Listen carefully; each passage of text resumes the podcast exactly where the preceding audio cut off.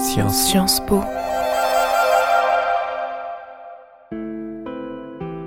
Je pense que s'il y a un sentiment, un ressentiment euh, qui caractérise bien euh, notre génération, c'est de l'aberration en fait. Je pense que c'est assez euh, commun à l'ensemble d'entre nous.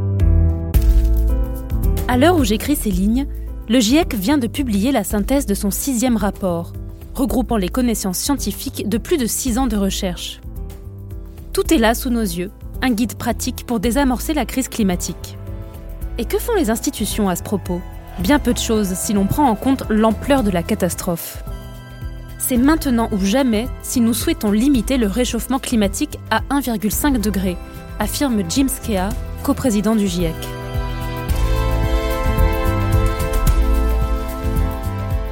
Je m'appelle Marie Sala, je suis journaliste et je m'intéresse depuis des années aux questions d'environnement. Comment fait-on lorsque l'on est né dans un monde qui brûle? Comment y trouver sa place lorsque l'on est conscient des transformations environnementales? Cette urgence climatique, elle est dans les esprits de la plupart des jeunes étudiants qui vont entrer sur le marché du travail. Cette urgence climatique, c'est ce qui a poussé Sciences Po à créer un cours de culture écologique. Une semaine intensive pour donner des clés aux étudiantes et aux étudiants pour leur apprendre à réfléchir, à décider et à faire avancer la situation. Ils s'appellent Rose, Gian, Rémi et Guillaume. Ils ont 18 et 19 ans, viennent des quatre coins de la France et de l'Europe. Je suis allée les rencontrer en janvier 2023, pendant cette semaine particulière. Dans cette série, en quatre épisodes du nouveau podcast de Sciences Po consacré à l'environnement, sans transition, je vous emmène avec moi, dans les amphis, les salles de classe, pour vous faire entendre leurs doutes, leurs questions, leurs intuitions et les pistes, les réponses des professeurs et des chercheurs qui les accompagnent. Revenons à Rose, étudiante de première année que nous avons entendue en ce début d'épisode. Quand on voit que la prochaine COP, la COP 29, aura lieu en Arabie Saoudite et qu'elle sera présidée par un euh, des barons du pétrole mondial, enfin on se dit mais à quel moment il leur est venu à l'esprit de se dire ah là c'est une bonne idée pour parler de climat, on va prendre un des plus gros pollueurs du monde qui s'enrichit sur le dos de l'environnement pour parler du climat. On se dit, est-ce qu'ils ont les mêmes informations que nous? Ça donne envie d'être en colère, ça donne envie de se battre, mais ça peut aussi mener à perdre espoir, parce qu'on se dit, on fait plein d'efforts de notre côté, et les personnes qui sont en mesure de cliver et de changer la situation, eux ne font rien. Et donc je pense que ma génération est aberrée et ma génération est en colère en fait. Tous ceux qui viendront après auront qu'une vie, et tes petits-enfants, ils auront qu'une vie. Et je pense qu'il faut arrêter d'être égoïste. Mais quand on, arrive à un point, on se demande si on va continuer à faire des enfants par rapport au climat, on se dit ça devient grave. Mais encore une fois, on se sent, euh, on sent seul. Face à nous, il euh, y a des gens qui, qui, ne veulent pas comprendre que véritablement, euh, c'est une question de vie ou de mort en fait.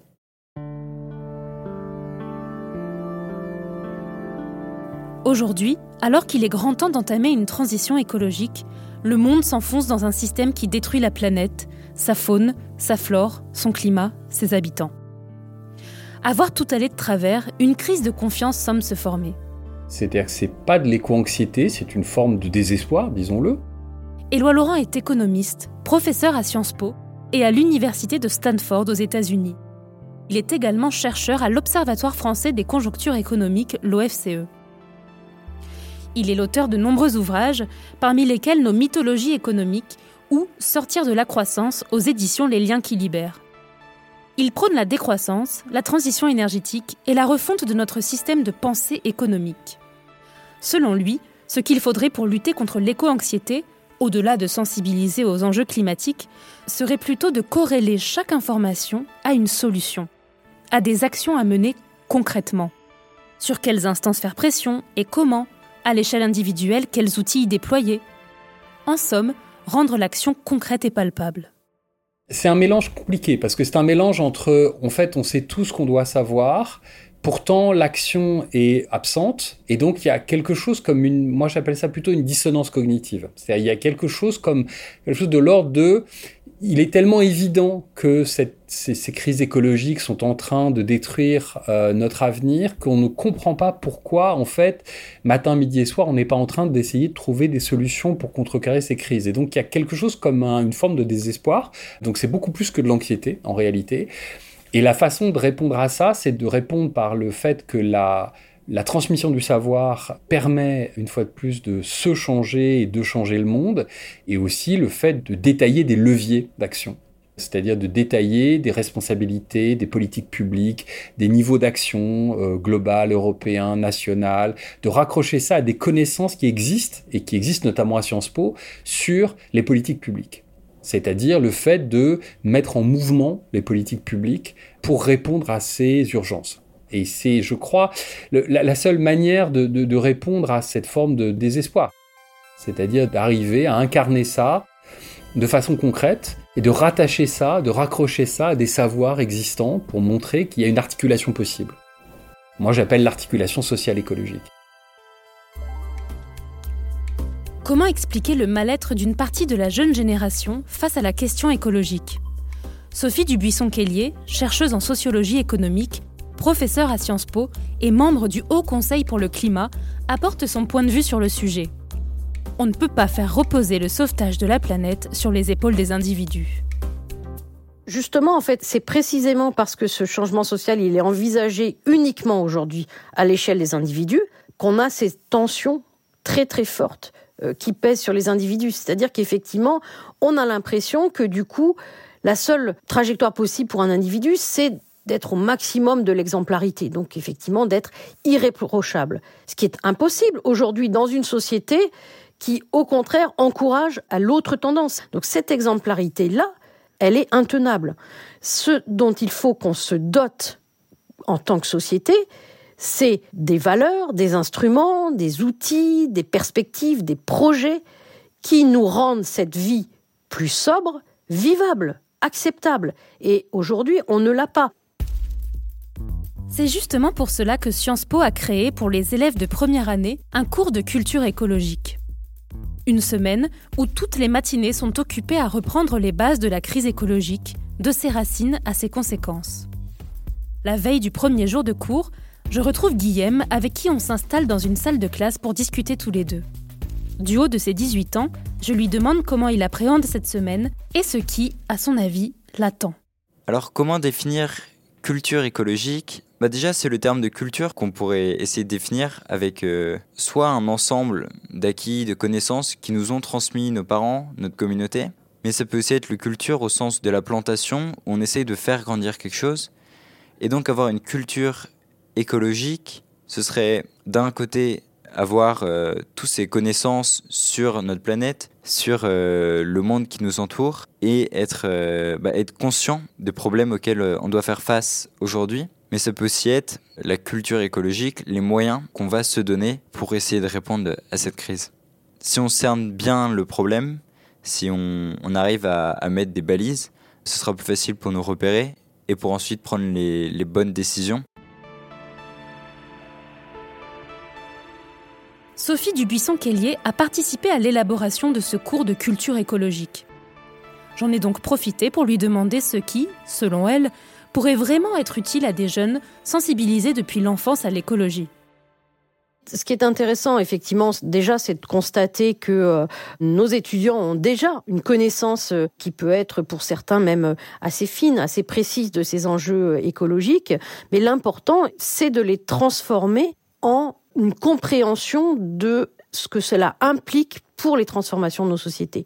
Et ça, c'est un petit peu plus euh, compliqué. C'est pour ça qu'il faut aller chercher les sciences sociales, il faut aller chercher euh, l'histoire, parce que la situation dans laquelle nous nous trouvons aujourd'hui n'est pas un hasard en fait, elle est le produit de toute une série de choix qui ont été faits, de, des modalités par lesquelles, euh, par exemple, ce rapport à la nature s'est construit et s'est construit également en lien avec euh, des objectifs euh, politiques. Et ça s'est construit également en lien avec des objectifs économiques. On pourrait parler de l'histoire du capitalisme dans ces termes-là. Donc c'est pour ça que, au-delà de cette connaissance fine des enjeux écologiques, des mécanismes en fait qui sont plutôt biologiques ou physico-chimiques qui sont en jeu, il y a un vrai enjeu à comprendre ce que cela signifie d'un point de vue social, politique et économique. Il faut former l'ensemble de nos étudiants à décider dans un contexte de climat qui change, dans un contexte de ressources qui vont devenir de plus en plus rares, dans un contexte de menaces très fortes sur la biodiversité. Parce qu'au fond, ce sont toutes les activités qui sont concernées par ces enjeux-là. Il n'y a pas une partie seulement de la société qui aurait à prendre en charge ces questions-là. Il s'agit euh, effectivement de les euh, distribuer et donc d'apprendre à décider dans ce contexte-là.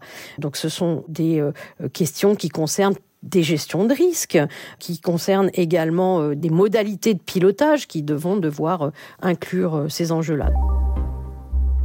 Selon Sophie Dubuisson-Kellier, ce qui importe le plus, c'est ce que l'on fera une fois à des places de décision.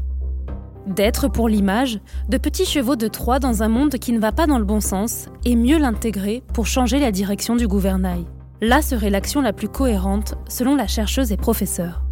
Donc moi, ce que je dis aux étudiants, ce que je leur dis en cours, c'est que vous pouvez effectivement avoir cette perspective d'être l'individu écologiquement parfait, mais ça va être beaucoup de difficultés, beaucoup de souffrances, ou vous pouvez vous dire, eh bien, je suis un futur décideur et je m'adresse à eux comme à des futurs décideurs et considérer que l'action que vous aurez ou les leviers que vous aurez dans vos organisations, que ce soit des administrations, des collectivités, que ce soit des entreprises, des ONG, les leviers que vous aurez par ces organisations qui sont productrices de règles, qui vont construire les outils, ben, ces actions-là seront beaucoup plus puissantes pour faire changer des règles et du coup finir par embarquer ceux que vous avez du mal à embarquer que par uniquement votre vertu individuelle. Mais comment pousser les jeunes à aller encore plus loin? Comment les faire grandir dans ce monde qui brûle? Éloi Laurent parle de son expérience de professeur à Sciences Po.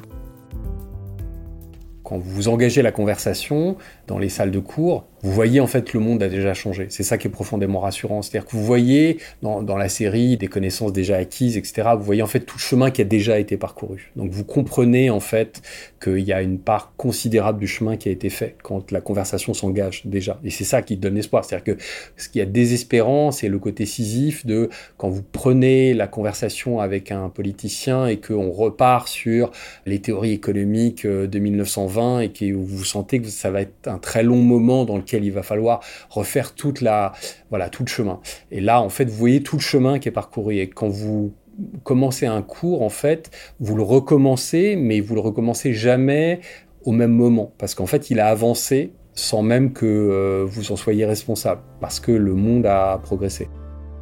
Il y a une question très intéressante qui est à quel moment chaque année vous reprenez vraiment votre cours? Au début de cette semaine intensive, je demande à Rose, Gian et Guillaume s'ils ont des pistes pour changer les choses. Je pense qu'il est essentiel que progrès et bien commun ne fassent qu'un. Nous retrouvons Rose. Tout ce qu'on considère comme euh, le progrès d'un point de vue individuel, ça n'en est pas. C'est juste une augmentation euh, de la satisfaction personnelle, mais c'est pas du progrès. Le progrès, ça doit prendre en compte tout le monde. Alors de manière générale, je suis une personne qui voit le verre à moitié vide, donc je, je suis pas très optimiste par rapport à tout ça. Mais j'ai envie de mettre ma main à la pâte et j'ai, j'ai pas envie de me dire que j'ai rien fait en fait. Et sinon, par rapport à la question du progrès, ce que Rose a dit, c'est très intéressant parce qu'en fait, Gian. il faut en fait que dans l'imaginaire des personnes, ce progrès collectif qui en fait représente un progrès vital, si je peux me permettre, devienne un progrès personnel. Enfin, il faut vraiment qu'il y ait ce travail entre l'échelle générale et l'échelle particulière qui soit fait. Donc, il y a déjà ce travail de conscience écologique qui a été fait. Maintenant, il faut qu'il euh, soit élargi et que les personnes comprennent que tout simplement, mon bonheur à moi, ça, à partir de ce moment-là, ça va être également le bonheur des autres. Et ça, les gens n'ont pas compris. Rémi a 19 ans et lui aussi fait partie de la promotion des premières années. Il rebondit sur ce que dit Rose. Jusqu'où chacun peut-il être libre quand l'urgence est si pressante? Comme on connaît très bien cette formule qui nous a été inculquée depuis notre enfance, comme c'est le triptyque de notre devise, la liberté s'arrête là où commence celle des autres, de John Stuart Mill. Il va falloir appliquer ça dans le contexte écologique. Est-ce que je peux polluer quand la liberté de vivre de mon camarade sera euh, bafouée? Il va falloir se poser la question quelle hiérarchie dans les libertés? Ce qu'on voit surtout dans le discours de Rémi, ce sont beaucoup d'interrogations. Pour aider les étudiants dans leurs réflexions, ne faudrait-il pas refondre notre système de pensée en redéfinissant, par exemple, les outils qui nous permettent d'analyser et de comprendre notre monde? Éloi Laurent promeut par exemple un nouveau PIB, qui prendrait en compte d'autres données comme la santé, le bien-être, l'éducation ou les liens sociaux. Un nouveau rapport au monde où l'humanité heureuse sur une planète protégée serait notre objectif premier.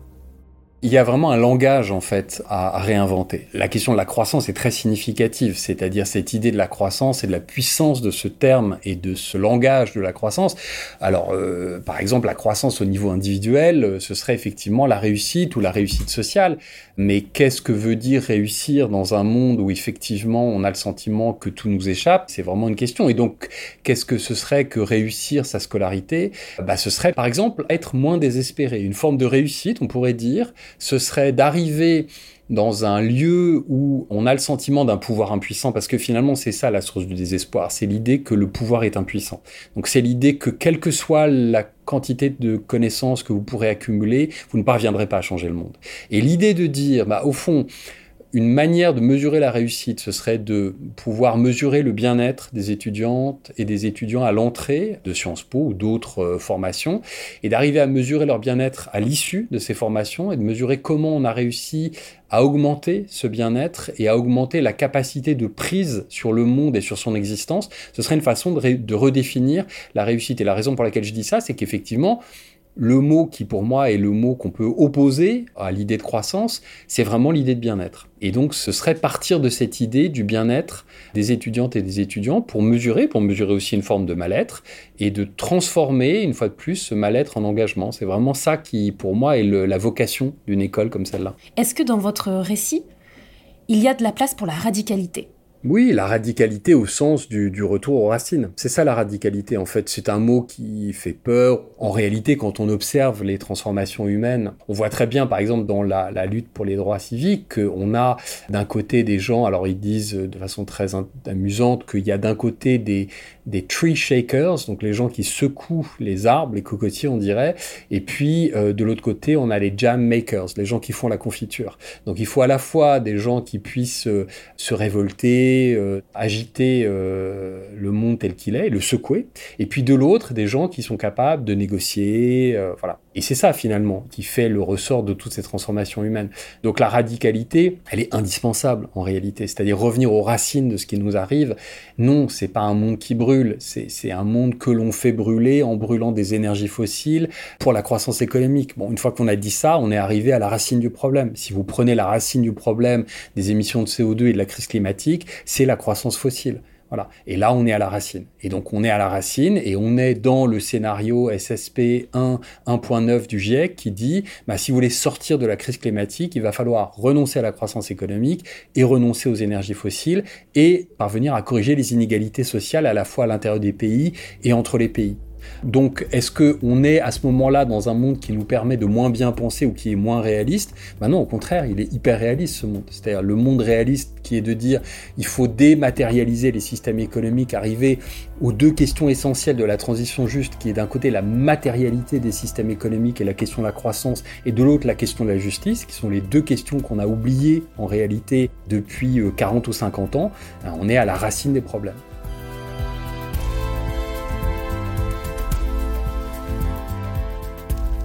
Les solutions sont là, écrites par le GIEC pour avancer dans ce monde qui brûle. Et voilà nos étudiants de première année partis pour une semaine intensive.